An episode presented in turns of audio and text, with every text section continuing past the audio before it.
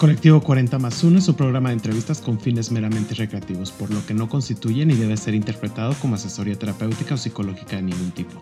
Te alentamos a buscar asesoría profesional que atienda a tus circunstancias personales en caso de que así lo requieras. Las opiniones vertidas en el presente programa son responsabilidad de quien las emite.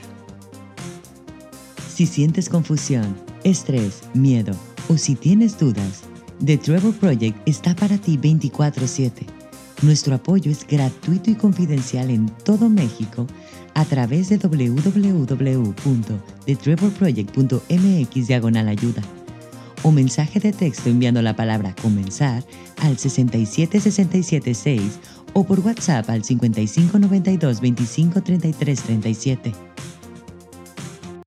Hola amigos, amigas, bienvenidos a un episodio más de Colectivo 40 más 1 y en esta semana tan importante para la comunidad trans, quise invitar a una persona que ahorita nos va a contar su historia. No les quiero revelar quién es por el momento, porque primero les tengo que decir que por favor no dejen de seguirnos en nuestras redes sociales en arroba 40 más 1, 40 con número más con letra, 1 con número y suscribirse en este podcast de confianza para que nos escuchen con más historias y generar visibilidad de nuestra comunidad LGBTIQ en México y en el mundo.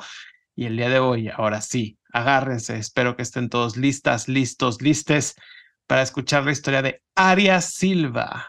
Aria es una persona muy influyente en la comunidad trans. Participó en diferentes publicaciones, diferentes listados en este mes del orgullo del el año 2023 y ahora nos ponemos de manteles largos para recibirte. ¿Cómo estás, Aria? Bastante, bastante bien, aunque creo que me das demasiado crédito, así como que muy influyente, demasiado... Eh, un poquito. No, a ver, uno hay que celebrar, o sea, tú celebra, amiga, o sea, hay que celebrar los logros que has alcanzado, la voz que tienes, la voz que le has dado a muchísimas personas dentro de la comunidad trans, pero Vamos a hablar más a detalle y a profundidad de todo eso, pero primero me gustaría que des una pequeña introducción a todas esas personas que nos están escuchando en esta semana o en este momento que nos escuchan. Bueno, respecto de qué puedo decir acerca de mí, que no hayas dicho ya, la verdad es que es un poco, me lo dejas un poco complicado, pero si tengo que poner en términos, bueno, yo vamos a empezar por qué, qué es lo que hago, qué es en lo que me desempeño actualmente. Eh, yo tengo la fortuna de haber podido estudiar una licenciatura en Ingeniería Mecánica Industrial. Llevo ya 10 años en la industria, hace mucho, hace mucho tiempo ya que egresé. Porque desde siempre, desde que yo tengo uso de razón. Yo me acuerdo que me, me compraban mis papás los juguetes y siempre me encantaba despedazarlos. Porque me ¿Por qué? Es que, es que, siempre me gustaba ver cómo es que funcionaban las piezas. Por ejemplo, los, los cochecitos de fricción. Sí. Que de repente tenía un engrane, que de repente se veía el ejecito de cómo se movían las llantas. A mí siempre me gustó mucho saber cómo es que estas cosas funcionaban. Y pues bueno, una cosa llevó a la otra y pues eventualmente, eventualmente acabé con las herramientas acerca de qué tantas cosas me gustan. Tengo la fortuna de haber podido practicar, ahorita no tanto por las cuestiones del trabajo, pero por ejemplo, tuve la por fortuna de poder practicar dos tipos de defensa personal. Estuve un rato también practicando danza aérea, me encanta mucho lo que es el baile, el ballet también, un poquito, hasta de gimnasia olímpica. soy cuidadora profesional de gatos, que toda empedernida. No sé qué tanto más que me gustaría que comentara porque se me puede ir la olla muy, muy rápido. Muy, muy rápido. Oye, ¿por qué los gatos son tus animales favoritos ahorita que lo mencionas? No es que sean mis animales favoritos al 100%, me encantan los animales. Entonces es que si por mí fuera mi casa sería un zoológico. Pero lo que pasa es que durante mi vida he tenido la fortuna de contar con muchos más gatos que perros. Hasta recientemente he tenido la, poder acompañar un perrito en mi vida, pero gran parte de mi vida fue con gatos. Entonces conocí mucho de la experiencia con, a través de ellos. De tener a la mascota, de amarlos y sobre todo, sobre todo de cuidarlos, porque una de las cosas que yo siempre sostengo, al menos por lo que conozco de comportamiento felino, es que siempre es una relación de iguales. que es lo que todo el mundo nos dice como que le choca un poquito. Entonces, pues siempre es, ellos se ponen al mismo nivel de poder que tú, mientras tú un perro, pues siempre vas a ser el amo. Hasta ahorita, hasta ahorita me viene, me viene a enterar de cómo funciona realmente. Pero también dependiendo del perro, ¿eh? O sea, hay perros que también tienen su temperamento. Pero en general solamente conozco uno que es mi niña felpa, que está por ahí en este momento. Oye, ¿a qué edad tuviste tu primer gato? Serían probablemente seis años, siete años. Súper chiquita. Sí, de hecho, pues tengo una foto pues, esa de, no era gato nuestro, pero sí desde la familia, pues ya, ya desde muy chamaca ya, ya conocía a los animales. Qué padre, en mi casa también, si pudiera, tendría 10 perros más, o sea, si pudiera. Pero es una gran responsabilidad. Quiero adoptarlos a todos. Vamos a entrar un poquito a detalle de tu historia, pero me gustaba entrar con esta pregunta que te había hecho me gustaría si pudieras compartirnos, si pudieras definir tu proceso de transición en una sola palabra, ¿cuál sería esa palabra y por qué sería? Si he de definirlo con una sola y solo una palabra, en mi caso sería libertad, porque curiosamente es lo que más valoro, es lo que realmente más me, siempre me ha motivado, siempre me ha inspirado, siempre realmente me ha sacado adelante. Siempre me sentí atrapada durante mucho, una buena parte de mi proceso. No sentía que estaba yo llegando a ningún lugar, pero antes de eso, eh, yo experimenté mucha, digo, esto es completamente personal, cada proceso es distinto. La manera en la que yo lo viví, en realidad nunca pude decir exactamente qué era lo que estaba mal con mi persona o si es que había algo mal del todo. Yo siempre sabía que había algo extraño, algo raro, era una sensación que todo el tiempo me perseguía, pero que no alcanzaba a ponerle un nombre, no podía yo definir exactamente el qué. No, no, no encontraba yo palabras para expresar qué era ese sentimiento que, insisto, se sentía mal, se sentía raro, se sentía inconforme. Entonces, el, cuando yo puedo decirme por fin a mí misma quién soy, cómo es que soy todo, la verdad es que de las primeras cosas que me surgen o me llegan a la cabeza es, ya por fin soy libre de esto. Es, es, ese desapego con esa sensación tan, tan espantosa que siempre, que siempre experimenté, la verdad es que eso para mí fue, fue maravilloso, fue, fue magnífico. Y eso es en general lo que he tratado de expresar, mucho de, mucho de ese sentimiento que siempre me estaba oprimiendo, que siempre me sentía atrapada, que siempre me sentía caconada de lo que me dijeron que tenía que ser, de lo que dijeron que tenía que ser, pero no era lo que yo estaba sintiendo. Aunque esa desconexión que siempre existió, pues mm, era precisamente el qué, la palabra específica, ¿no? El Al menos, Ah, exactamente, porque sí sabía yo, por ejemplo, tenía muy en claro, tenía, era muy, muy consciente. Yo me acuerdo perfectamente de que era yo muy consciente de que no era un varón, pero no, no podía yo decir que era completamente mujer. No sé si me explico con eso. Claro. Sabía yo que no era un varón, no es que me desagradara ser un chico cisgénero, es que simplemente sabía que no lo era. no podía asumir la, mi identidad por completo porque no podía decirme a mí misma qué era lo que sentía en ese, en ese momento. Y digo, tampoco un poco mm, el hecho del contexto, ¿no? ¿Dónde me toca vivir? ¿Dónde me toca iniciar este? Pues ¿dónde me toca arrancarlo también? Ciertamente no, no hubo la oportunidad para poder encontrar información en el tiempo. Estamos hablando de 2000, ya he llovido muchísimo. Sin miedo, siempre termina saliendo la edad, no te preocupes.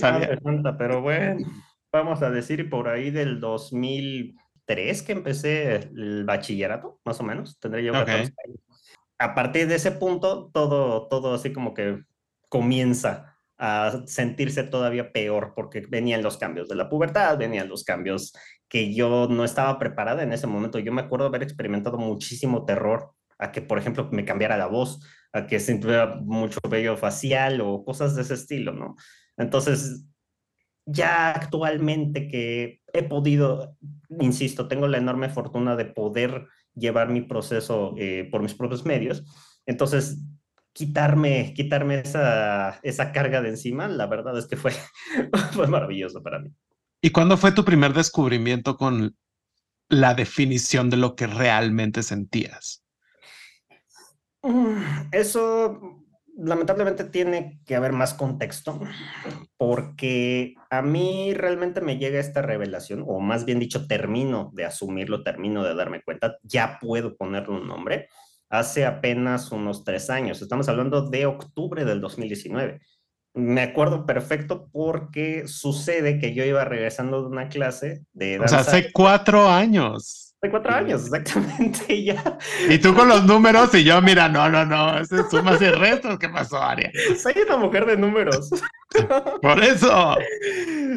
Pero sí, por ejemplo, para, para ese punto, para ese momento, me acuerdo perfecto, yo estaba regresando a una clase de danza aérea en la cual yo había tenido una discusión con la maestra porque ella genuinamente quería darme, quería alentarme, ¿no? Quería darme un cumplido por, por haber hecho el ejercicio bien.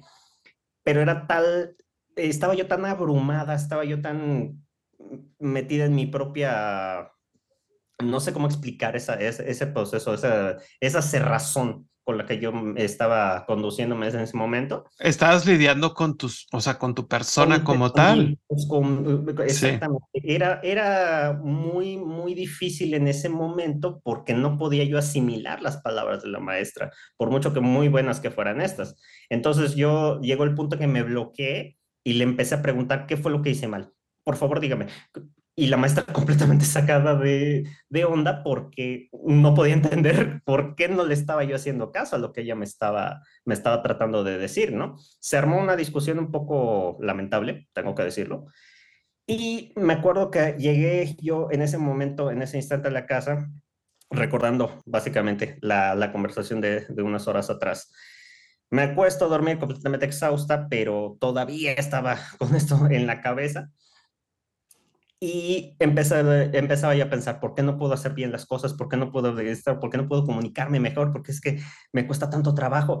Y con una, pero mira, una claridad apabullante. O sea, era, tenía una persona aquí al lado, me explico. O sea, así de, de, de con esa claridad fue que escuché en mi cabeza, es porque no eres un hombre.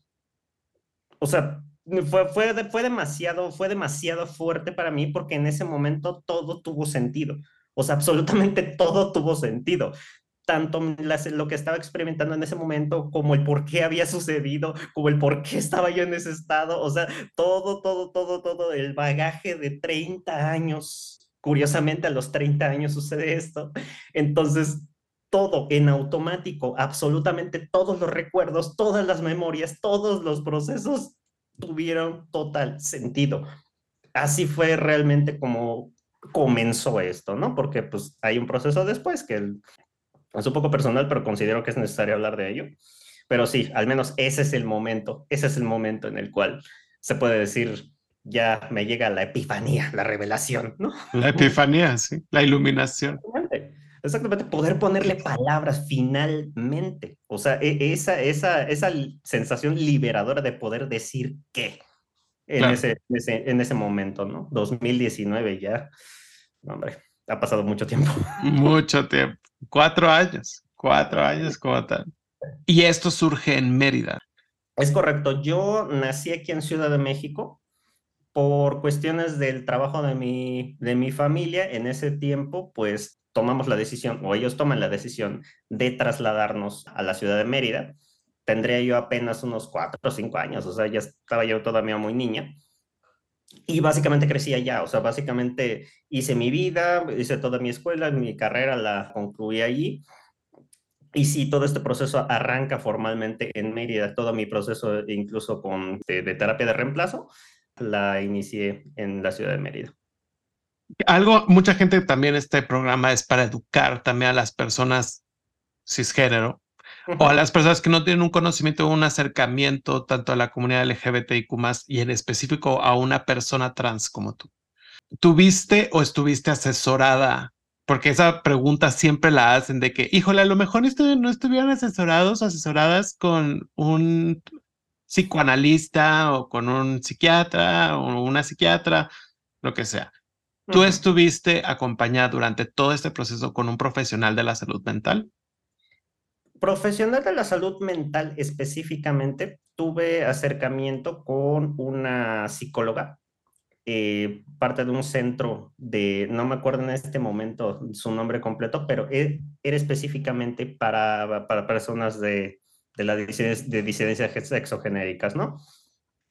Y el tema, pues lamentablemente, al menos en Ciudad de Mérida, no existía, no había, hasta la fecha, no he podido yo encontrar a un profesional, específicamente hablando de psiquiatría, eh, que, pudiera, que pudiera ayudarme en este tema. Entonces, lamentablemente, si nos vamos a la definición formal, ¿quién era el que, la persona que tenía que apoyarme en ese momento? Un psiquiatra, no tuve la fortuna de contar con él. Porque es necesario dentro del proceso también, ¿no? Porque es un cambio de muchísimas cosas, es un, es un duelo de dejar a la persona atrás y es empezar una, una nueva etapa en tu vida. Exactamente. Eh, lo que está más que recomendado es que no se debería arrancar estos, estos procesos sin la debida, el debido acompañamiento, ¿no? Porque, digo, no es un secreto que muchas de las personas trans, muchas de las personas que pertenecemos, a la comunidad trans, eh, pasamos por una serie de violencias a lo largo de nuestra, de nuestra vida que dejan huella. Encima de eso, también lo que implica lo que implica realmente el cambio no solamente hablamos de la cuestión emocional sino todos los procesos que vas a enfrentar cómo es que te vas a presentar al mundo cómo me voy a llamar me va a querer alguien alguien voy a poder tener una pareja voy a poder ser feliz qué clase de trabajo voy a poder desempeñar quién me va a dar trabajo, si es que voy a poder tener algún, todo ese cúmulo de emociones, todo ese cúmulo, que sí, la euforia de poder iniciar es bastante, bastante satisfactoria. El tema es, ya arrancados en este proceso, pues, no, pues ahora que sigue, ¿no? Me siento, me sentí un poquito perdida, un poquito a la deriva en ese, en ese aspecto. Coincide, porque también hay que, hay que hacer mención, coincide todo este tema de la pandemia para el momento que yo arranco, arranco mi proceso médico. Recordemos que el, el quién soy me lo pude decir en una fecha, posteriormente pude aplicar la terapia de reemplazo hormonal, ¿no? pero al menos el, arranque del proceso clínico, hablando de tomar hormonas, hablando de ya este, comenzar a ver cambios en mi cuerpo, eh, coincide precisamente con la, con la pandemia, con el arranque de la pandemia. La persona que yo solía ser se muere en la pandemia. Realmente yo nací en ese tiempo. ¿No naciste o naciste en ese tiempo? Es, para mí es un poco raro de, de decir porque no, digo, insisto nuevamente, esta es mi perspectiva, esta es la forma en la que yo lo pude vivir, pero a mí me resulta muy raro, muy, muy raro, por ejemplo, que los recuerdos que tengo hasta antes de octubre del 2019 no los siento como propios. O sea, no se siente como que yo los haya vivido, no se siente que yo haya estado ahí a pesar de que pudiera interpretarse, bueno, es la misma persona. Un poco sí, pero también hay que, hay que entender que realmente el sentido con el que yo lo, lo viví es que era la vida de otra persona. Básicamente estás viendo prestada la vida de otra persona. Por ejemplo, caso concretísimo, he tenido que hacer un par de viajes a, a Ciudad Mérida desde que estoy aquí en, en, Ciudad de México, por cuestiones de que allá, por ejemplo, está mi doctor, allá estoy llevando el tratamiento con mi doctor, con mi endocrino.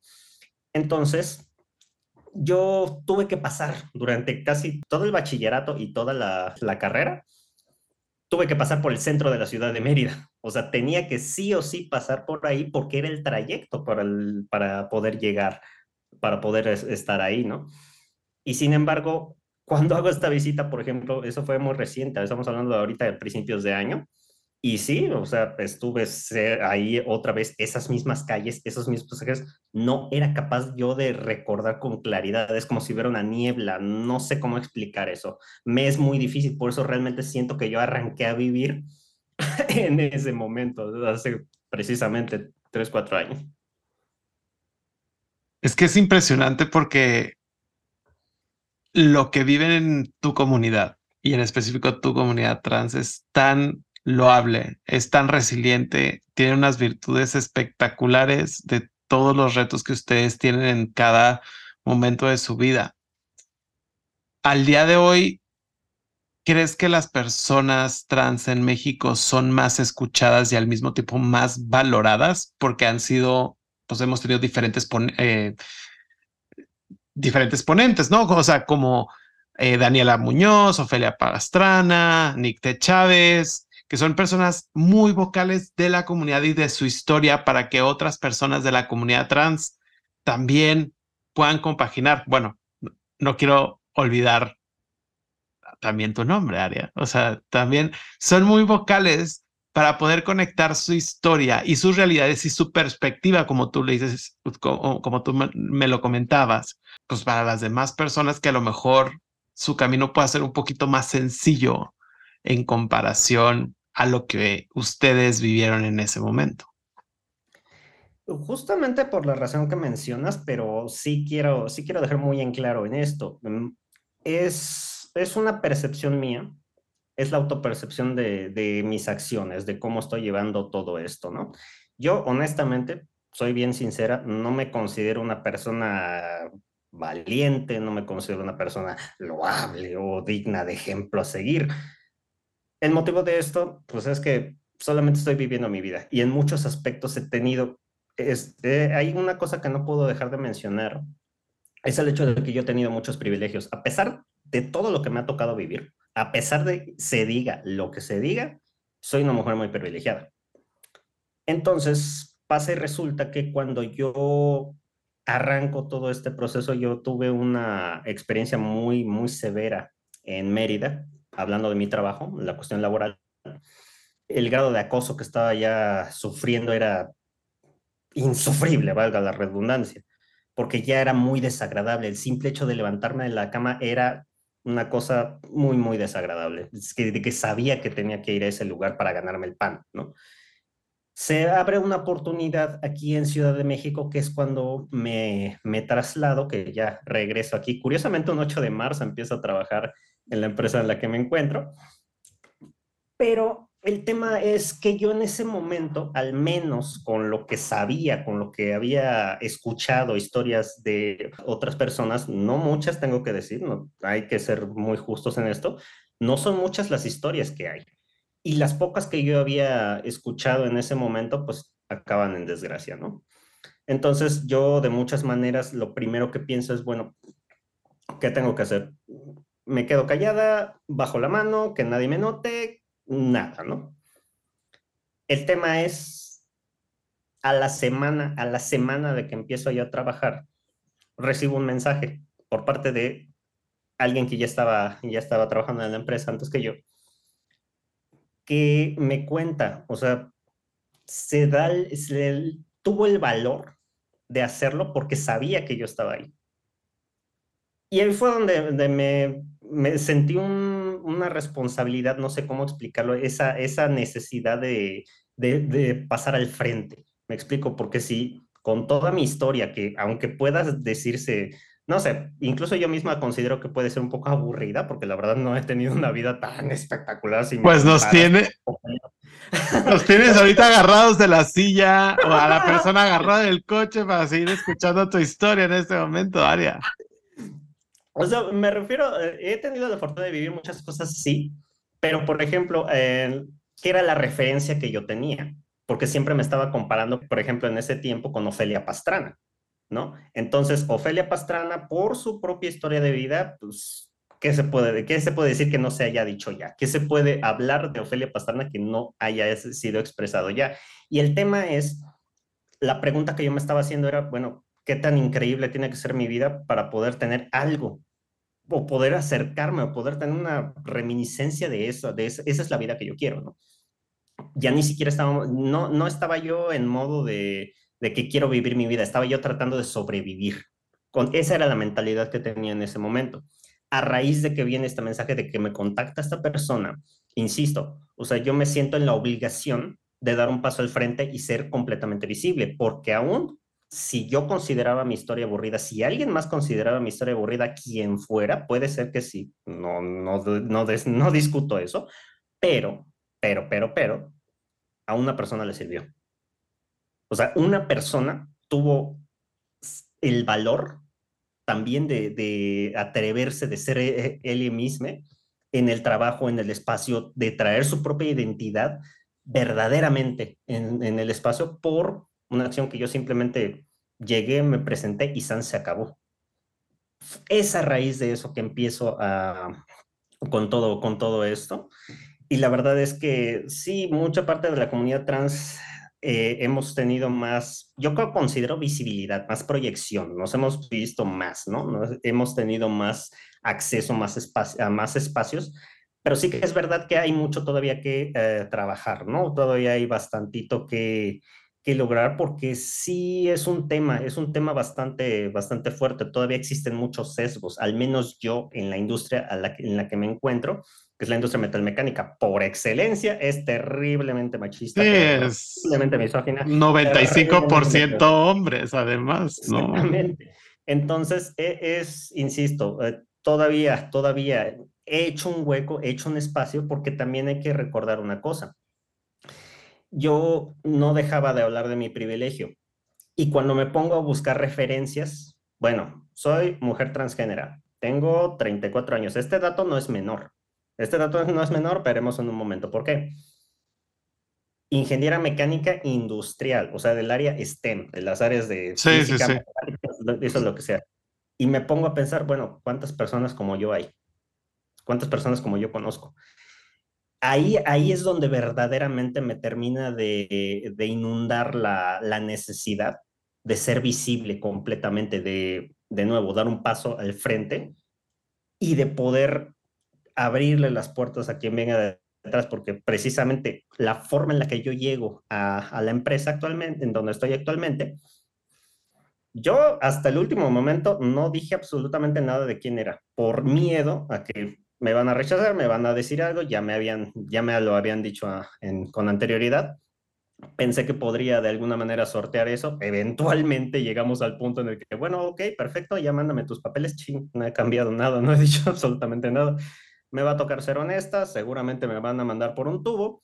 No fue el caso, la verdad es que fue muy grato. Hayan apostado por mi talento que es finalmente lo que quiero decir. Muchas personas de la comunidad no se sienten con el valor suficiente para poder aplicar. Ni siquiera hablemos de desarrollar, el simple hecho de aplicar, porque antes de que nos discriminen, yo misma lo pasé, preferimos discriminarnos a nosotros mismos.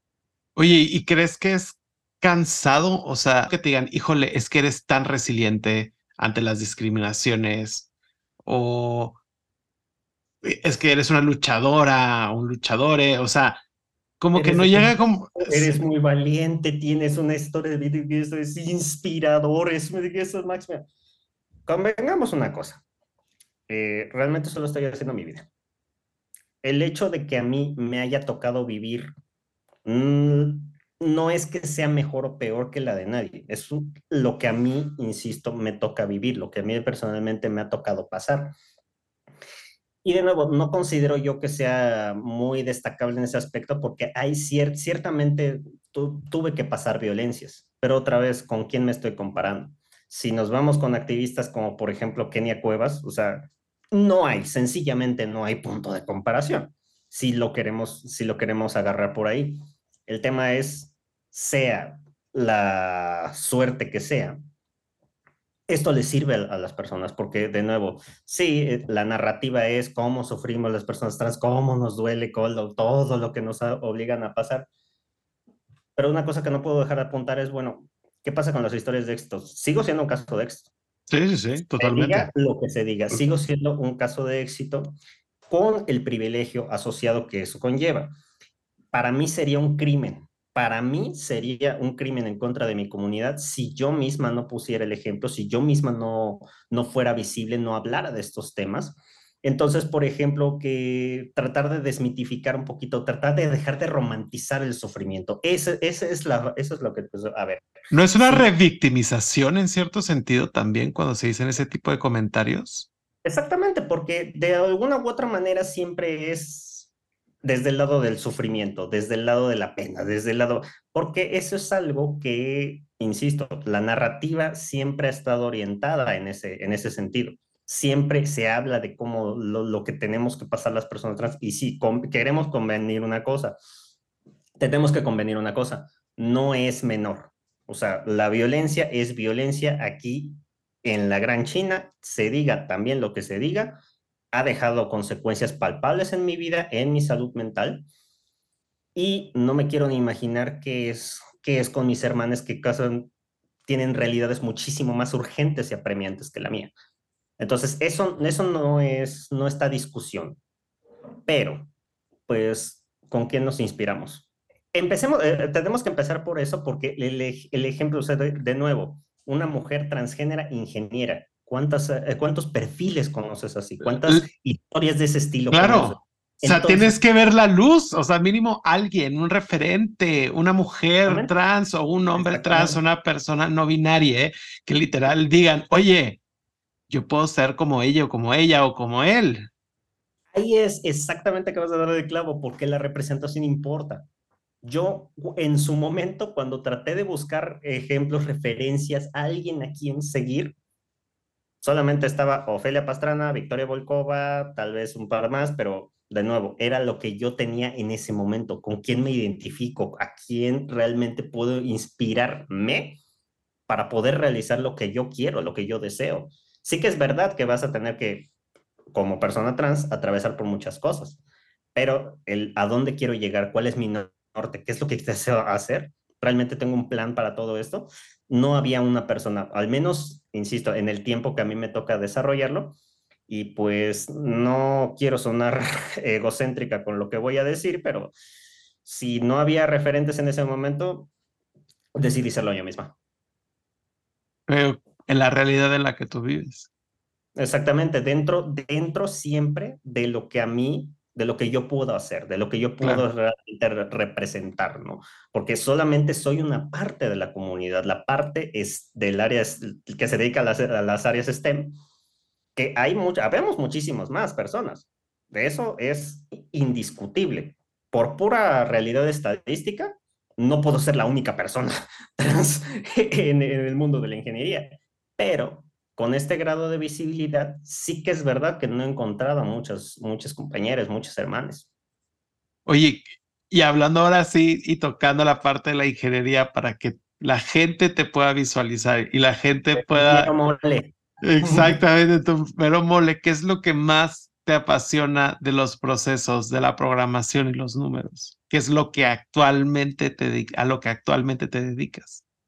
Me encanta mucho trabajar con el metal de los recuerdos más claros que tengo, además del centro de la delegación Coyoacán, que es donde actualmente vivo, terminé regresando a casa.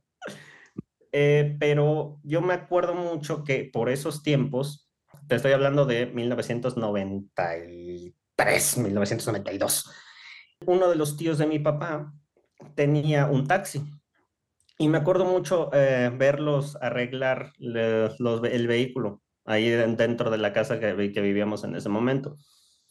El olor a aceite, sé que suena muy, sé que suena muy detectivo, pero el olor a aceite, la grasa, las chispas de soldadura, me encanta la soldadura, todo lo que es el trabajo con el metal, a mí me fascina, o sea, es que me fascina. Yo estoy más que encantada, me encanta ser mecánica. Lo que realmente disfruto de esto es que los números son fríos no es como que se interprete una realidad, no es como que esté sujeta a cómo lo ve otra persona, es lo que es. No hay forma de, escapar de ello. Y el hecho de que puedas usar eso a tu favor, que no sea una restricción, que sea una ventaja, que puedas doblar un metal de cierta forma para que haga lo que tú deseas hacer, que puedas hacer construir algo con puros tornillos eso, eso, para mí es maravilloso. Eso es lo que más me gusta de disfrutar, que tengo la posibilidad no de cambiar la realidad, o en este caso la realidad del universo, las leyes físicas del universo, sino puedo usarlas a mi favor.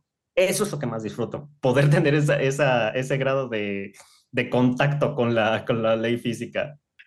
¿Cuál ha sido el reto laboral del que te sientes más orgullosa al día de hoy? Realmente fue durante mi tiempo en, en Mérida. Tuve la oportunidad de desarrollar un proyecto por completamente mío, fue completamente una aventura completamente mía, se me asignó el, el proyecto, pero fue, digamos, es de las experiencias más retadoras que he tenido, porque ahí se puso a prueba todo mi conocimiento. El, el puesto en el que yo estaba específicamente en ese tiempo me permitía usar todo lo que aprendí en mi carrera, sea, todas las matemáticas, todo, todo, todo, todo, todo, absolutamente todo. y poder echar mano de todo ese conocimiento, de poder hacer labor de investigación, que era lo que, lo que hacía yo en, este, en ese tiempo, insisto, es posiblemente lo que más, más me caló, porque ahí fue donde realmente me di cuenta cómo me gustaba desarrollar las cosas, cómo es que realmente me gusta a mí estructurarme. En ese, en ese momento que estaba yo dirigiendo, que estaba yo tomando la, la iniciativa de ese, de ese proyecto, que realmente se cimenta quién soy actualmente como profesionista, como profesional. Es ahí donde ya empiezas a encontrar la realidad de que tal vez el trabajo que estabas haciendo no es que sea bueno o malo, sino que no se ajusta a lo que necesitamos en este momento. Enfrentarse con esta realidad me dolió, es un sesgo, pero sí me ayudó muchísimo para poder encontrar la, forma no correcta, ¿no? no me gusta decir que hay una correcta, sino realmente cuál era mi estilo de trabajo. Claro. Decirlo ya que recapitulamos, pues en cierta forma, estos sesgos que a lo mejor y sufriste, esta realidad, tu realidad durante tu recorrido, también en la parte laboral, más relacionado a los números y a esta pasión que tú tienes, me comentabas que formó tu carácter al ser más tajante y no ser de medias tintas. Entonces, todo esto, todo esto es el resultado del carácter en ese sentido o de esta frase de vida que tú tienes? Más que eso, más que, que poder eh, hablar de trabajo, pues ser mi mantra de vida, básicamente, porque el hecho de no tomar una decisión es una decisión en sí mismo. Y esto no, no me había calado el impacto que esto tiene en mi vida, porque lamentablemente, insisto, dentro de las cosas que a mí me toca vivir, tanto en lo laboral como en lo personal, las personas que se quedaron conmigo, las personas que, que hoy tengo la fortuna de llamar amigos, quienes están realmente cerca de mí y todo, siempre se han visto afectados por mi incapacidad de tomar decisiones. Entonces, es lo que tengo que hacer, es lo que yo necesito, o sea, tengo que tomar una decisión no es que tenga que abrazarlo completamente y hacerlo. Los planes pueden cambiar, los objetivos no.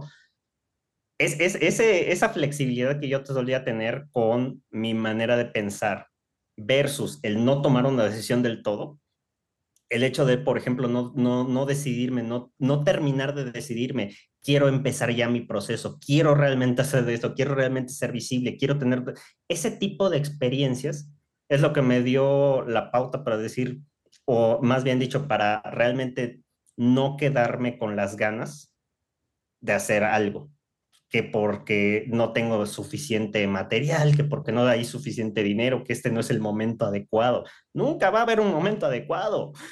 Ese es el tipo de cosas a las que me refiero cuando digo que muchas, muchas, perdí muchas cosas, perdí realmente muchas cosas por no tomar una decisión a tiempo.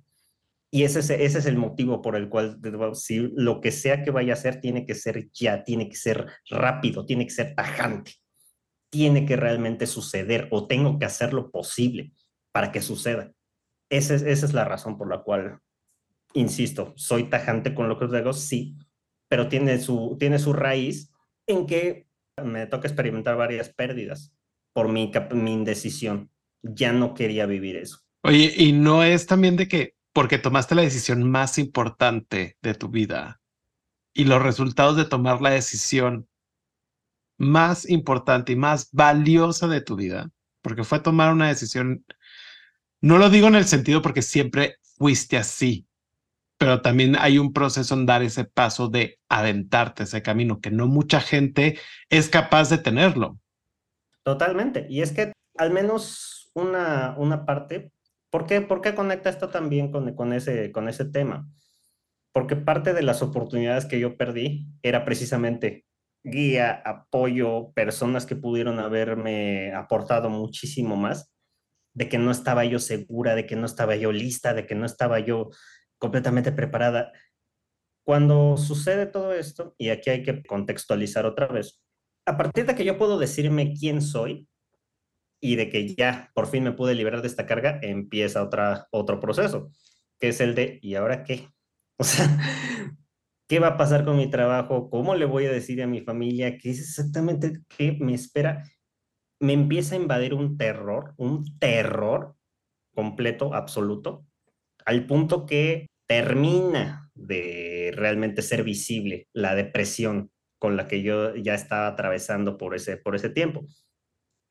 Llega un punto en el que yo casi atento contra, contra mi vida. Y ahí fue donde realmente conecté, bueno, es esto, esta es quien soy, no va a cambiar, así que prefiero vivir como yo soy que no vivir del todo. Y ese, y ese paso al frente que tengo que dar, esa decisión que tengo que tomar de asumir quién soy, de realmente llevarlo como yo realmente soy, solamente no, es que sea consecuencia, no es que todo lo demás venga a partir de, es lo que ya me decía que tenía que serse. Ahí es donde realmente termina de materializarse todo ese conocimiento, todo ese que, que esto tiene que ser así a las claras como tiene que ser, como debe de hacerse.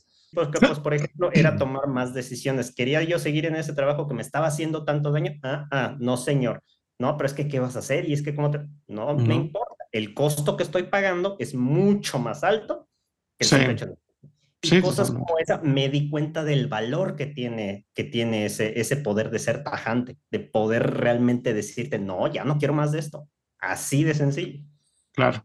Es que por eso es lo que digo, el, el, tomar la decisión por ti, yo creo que es la decisión más importante de tu vida. Es la y decisión es el, más importante, exacto. Y es la, es el parteaguas de muchas cosas. Ajá, ah. realmente, porque eh, empiezo, empiezo realmente a vivir. Claro. Y, eso, y es, a eso me refiero con que realmente no tenía yo noción siempre.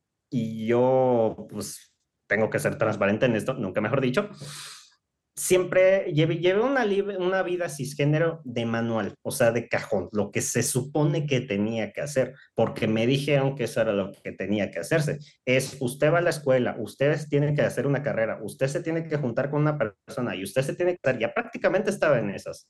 Ya prácticamente estaba a las puertas de una boda, que finalmente no ocurrió, pero, insisto, o sea, era lo que seguía, el deber ser. Ajá, ¿en qué punto queda lo que yo quiero? ¿En qué punto queda lo que yo deseo? Y es ahí donde, insisto, encuentro el valor de realmente ser tajante con mis decisiones, de que ya no estoy dispuesta a seguir soportando este tipo de cosas. ¿Por qué? Porque simplemente no es lo que yo quiero, no es a donde yo quiero ir. Y no es a donde estás yendo, además. Eso quiero pensar. La verdad es que... De sí, no, o sea, la verdad es que no. la verdad es que decía, no me acuerdo si era Facundo Cabral, que decía que esto de vivir, cuando uno apenas le va agarrando el cómo, ya se tiene uno que morir. Entonces, lo mejor que puedo. La verdad es que de un ratito para acá he estado tomando decisiones con base en lo que yo quiero realmente para mi propia vida. Soy la, actualmente la mujer que soy, que siempre quise ser, siempre quise verme así, siempre quise tener mi cabello de esta manera, incluso cosas tan básicas como por ejemplo el maquillaje, pues sí me gusta, pero no es algo que sea indispensable en mi vida y todo el mundo es, oiga, pero usted no debería estar usando maquillaje porque pues, se supone que usted es mujer, ¿no? Entonces debería... Y hay muchísimas formas de ser mujer. Esta es la que a mí me gusta. Nos comentabas ahorita al principio del programa con este, esta parte de tu historia de vida que practicabas danza aérea, gimnasia, Krav Maga, artes marciales. ¿Son una válvula de escape? La forma en la que llegaron a mi vida sí resultó ser una válvula de escape, porque de no haber yo practicado esas actividades, yo probablemente hubiera eh, adelantado este proceso un par de años. Pero la cuestión con el, con el deporte, realmente yo siempre me sentía atraída por el, por el ballet, por ejemplo, que es una de las cosas que, que también hice. Siempre me gustó, siempre quise, quise intentarlo, pero nunca me di la oportunidad de hacerlo. ¿Por qué? Pues que pues esa cosa no es de hombres. Pues cómo. Entonces, cuando ya puedo, digamos, mandar por un tubo a mucha gente y que, bueno, ya quiero intentarlo, por lo menos quiero intentarlo. Y esa, eso tuvo un efecto bola de nieve, porque de verdad, ay, sí puedo hacer, sí, realmente sí puedo estirarme lo suficiente para hacer ballet. Oye, ¿y qué pasará con esto de la gimnasia? Que así fue como empezamos a concatenar todo. Sí puedo hacer gimnasia, vi que sí podía aguantar mi propio peso en los aros. Ah, pues fíjate que esto sí está bien, entonces sí puedo bailar en el aire, sí puedo bailar en las telas, la danza aérea. Comienzo con la danza aérea también Lo de la defensa personal, porque practiqué dos tipos de sistemas, viene pero con una necesidad. O sea, yo ya había sufrido agresiones mucho tiempo en mi vida, no estaba dispuesta a soportarlas, entonces e, esa fue la razón por la que realmente empecé con la defensa personal como necesidad, como proceso para mí, para mi propia seguridad física. Todo lo demás, todas las demás actividades estaban entre los días que podía, que podía asistir ahí pero pues esa, esa actividad física, recordemos, el ejercicio es maravilloso. Una de las cosas es que produce muchas endorfinas y libera mucho estrés, que yo para ese tiempo ya estaba experimentando, aunque de nuevo no podía yo asegurarlo a pies juntillas porque no era capaz de expresar el qué estaba pasando en mi vida. Pero sí que es verdad que gracias a eso, gracias a eso pude yo de alguna manera estabilizarme, porque era al menos la idea con la que lo empecé a hacer es quiero llegar tan cansada a la casa que no sea no tenga yo que pensar, no quiero sentarme y estar ahí con mis pensamientos en la noche. Darle vuelta a las cosas. Exactamente, seguir rumiando de, todos los errores. De todo. No, no quería, no quería seguir en esa, en esa dinámica, que realmente es, es por eso que empiezo a darme la oportunidad de hacer las cosas que yo quiero. Y sí me ayudó, o sea, realmente sí me ayudó. Cimentó, por ejemplo, mucho de mi disciplina.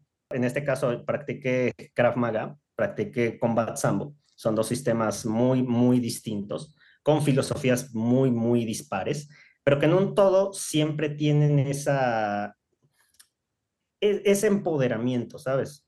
O sea, de que, ¿sabes qué? Después de todo no tenía yo por qué soportar esas cosas. De que pude haber soltado un golpe antes de que fuera una agresión del estilo que recibí. Entonces, el darme cuenta de que yo misma podía, de que yo, mi propio cuerpo estaba preparado para, para poder soportar esa, esa carga emocional, esa disciplina que conlleva mantenerse en forma, poder llevar los ejercicios a cabo, la práctica, vaya, la práctica del mismo, la constancia sobre todo. Eso, eso, por ejemplo, es mucho también de lo que hago actualmente, de lo que desarrollo actualmente, perdón.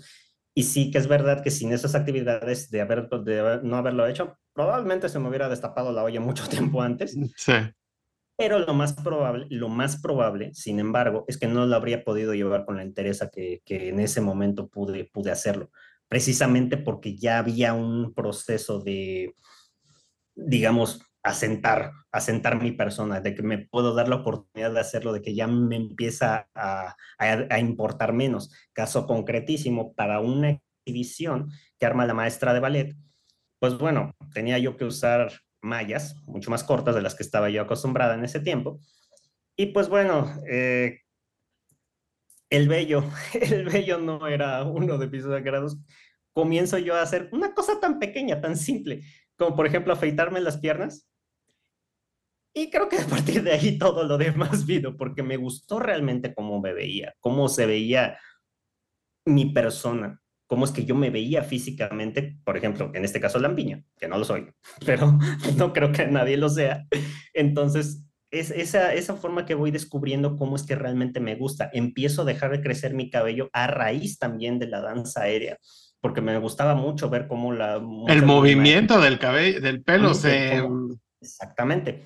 Es un poco estorboso también, hay que reconocerlo, pero me gustaba cómo se me veía mi cabello. Me encantaba y yo quería más largo. Y así es como voy dándome permisos. Eh, con base en esas actividades es que yo me empiezo a dar permisos de vivir, de las cosas que yo siempre había querido hacer. Ya vamos a ir soltando ya, es, bueno, este podcast siempre todo termina siendo revolucionario, pero vamos a relajarnos un poquito, a platicar un poquito más de Aria y sus gustos y qué es lo que realmente le gusta y qué es lo que le apasiona. Y una de esas cosas es el rock, la música rock, que, la amas completamente.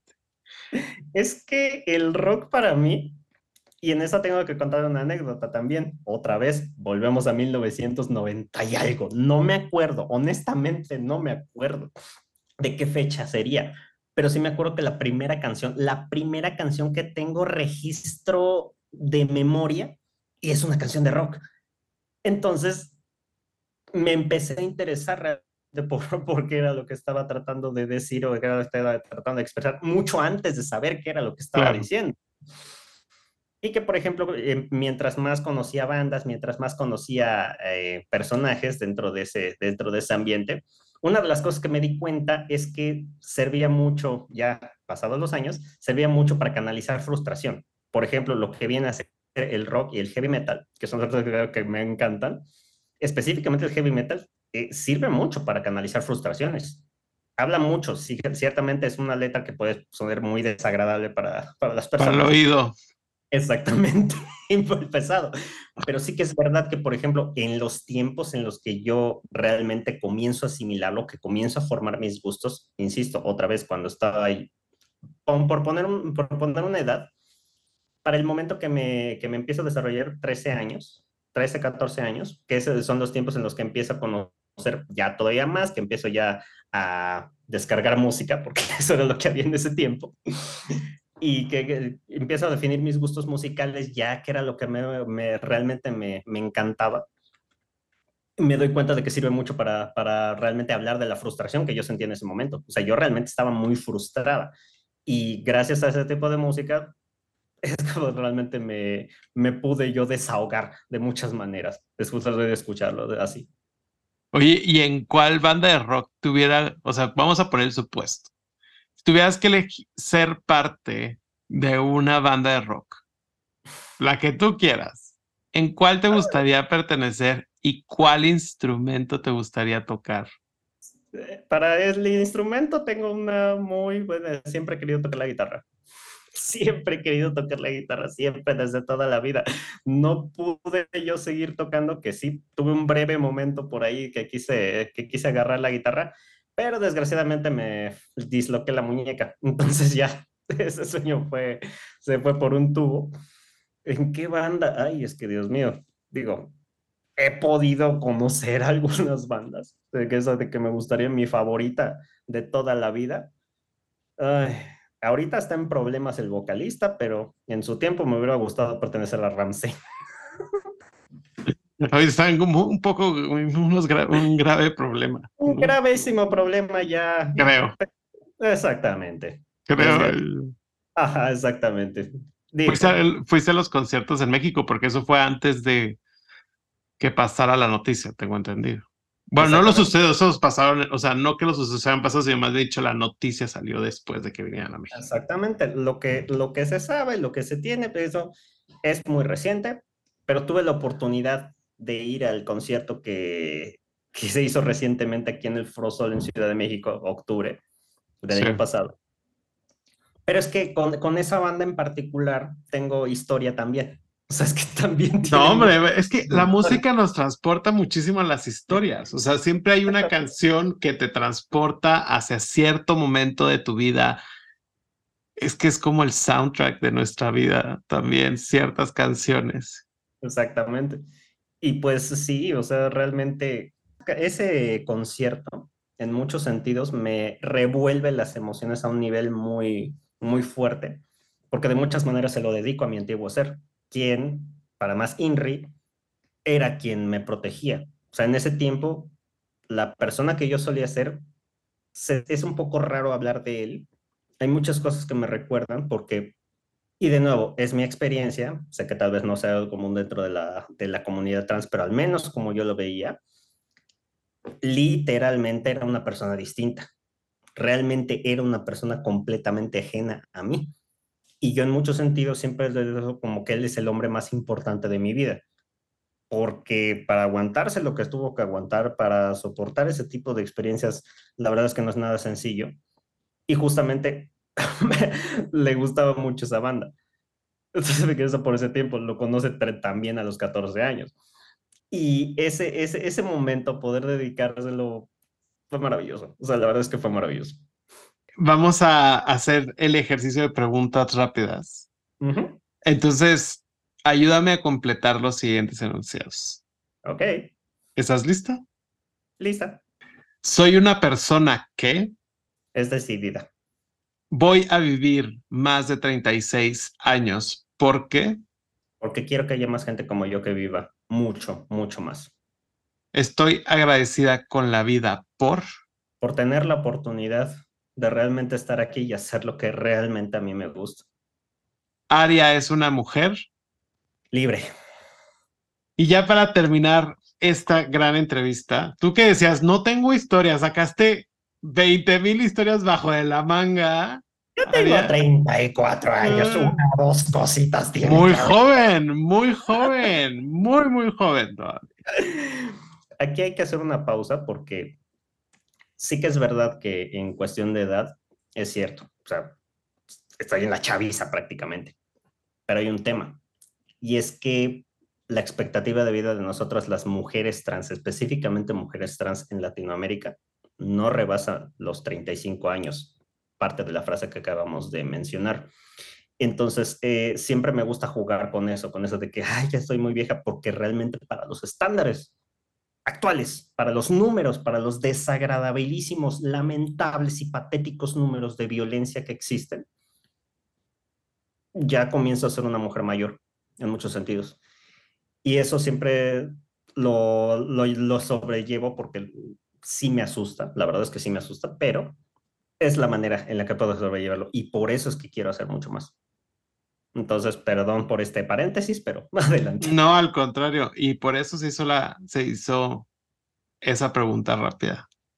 Justo porque así como tú quieres ser esa luz para muchas mujeres trans y ser ese referente, yo sé que las estadísticas dicen no más de 35 años para una mujer trans. Por desafortunadamente la realidad que vive la comunidad trans, por los ataques constantes, por la polarización. Pero yo sí creo que ese número va a ir para arriba, de alguna u otra forma. Porque habemos muchísimas, en verdad, muchísimas personas que estamos trabajando para que ese número ya no exista, para que ese número vaya para arriba. Porque así como nosotros, si tenemos, yo a ver, yo todavía no tengo 35 años, soy uno más chico que tú, pero me gustaría ver a más mujeres trans, literal, guiando, y no solamente que sean dos o tres o cuatro mujeres que nosotros podemos ver, sino que realmente sean más y que sean unas mujeres emprendedoras y que sean unas mujeres que trabajan. Pero ya no, ya no voy a hacer mi monólogo yo, porque falta mi última pregunta y sé que nos va a tomar un buen tiempo esta pregunta. Porque justo relacionado y aunado a esto, me decías, si la estrategia es que me quede callada, no va a servir de nada. ¿Crees que ahora más que nunca tu voz está siendo un megáfono para muchas personas de la comunidad trans? No siento que sea un megáfono estoy queriendo hacerlo en megáfono. Apenas siento que tengo una voz, sí, pero no con la intensidad, no con la energía, no con la proyección que me gustaría. Y es justamente lo que, lo que intento, lo que intento lograr, que no sea, no sea la única voz, que no sea la única persona que habla, que no sea la única mujer ingeniera, visible, abiertamente visible, porque hay que reconocer que es muy difícil ser visible. O sea, no, es algo que no todo el mundo está preparado para asumir. Pero que o que este quiera también. Exactamente, porque eso es también otro tema. Realmente quiere ser visible a ese nivel, adquirir ese grado de atención de parte de la gente. Yo en mi caso, yo en mi, en mi particularísimo caso, estoy en un momento en mi vida, estoy en una situación en la cual puedo hacerlo. Entonces, justo por eso, y lo mencionaba yo hace, hace muy poquito, no me acuerdo en qué punto de la entrevista, pero para mí sería un crimen quedarme callada. Para mí sería un rotundo crimen no usar la pequeña, muy poca, pobre, lo que quieras de palestra que tengo en este momento, la, el poco reflector que tenga en este momento, si no lo uso para hablar de los temas que realmente son importantes, que realmente nos duelen, que realmente incomode esa conversación, para mí sería un completo crimen. Y es con lo que estoy, es lo, que trato de lograr. Sí que es verdad que he tenido algo de notoriedad, sí que es verdad que muchísimas gracias, por ejemplo, a ti por este tipo de espacios que me han dado la oportunidad de, de ser más abierta y franca, pero sí que es verdad que todavía, todavía siento que puedo hacer más. Y eso es justamente lo que me motiva a hacer. Por eso te digo, aunque sea un número, tú lo vas a superar y vas a seguir trabajando y estás trabajando para lograr cosas imposibles para muchas mujeres, hombres y personas no binarias dentro de la comunidad.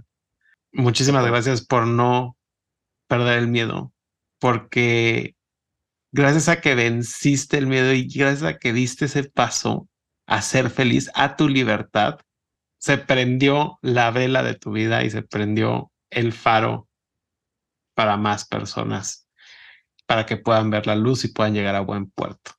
Muchísimas gracias, Saria. Gracias. Y yo soy quien tiene que agradecer porque, y hay un tema que me gustaría dejar, con el cual me gustaría cerrar, y es precisamente la importancia de los aliados.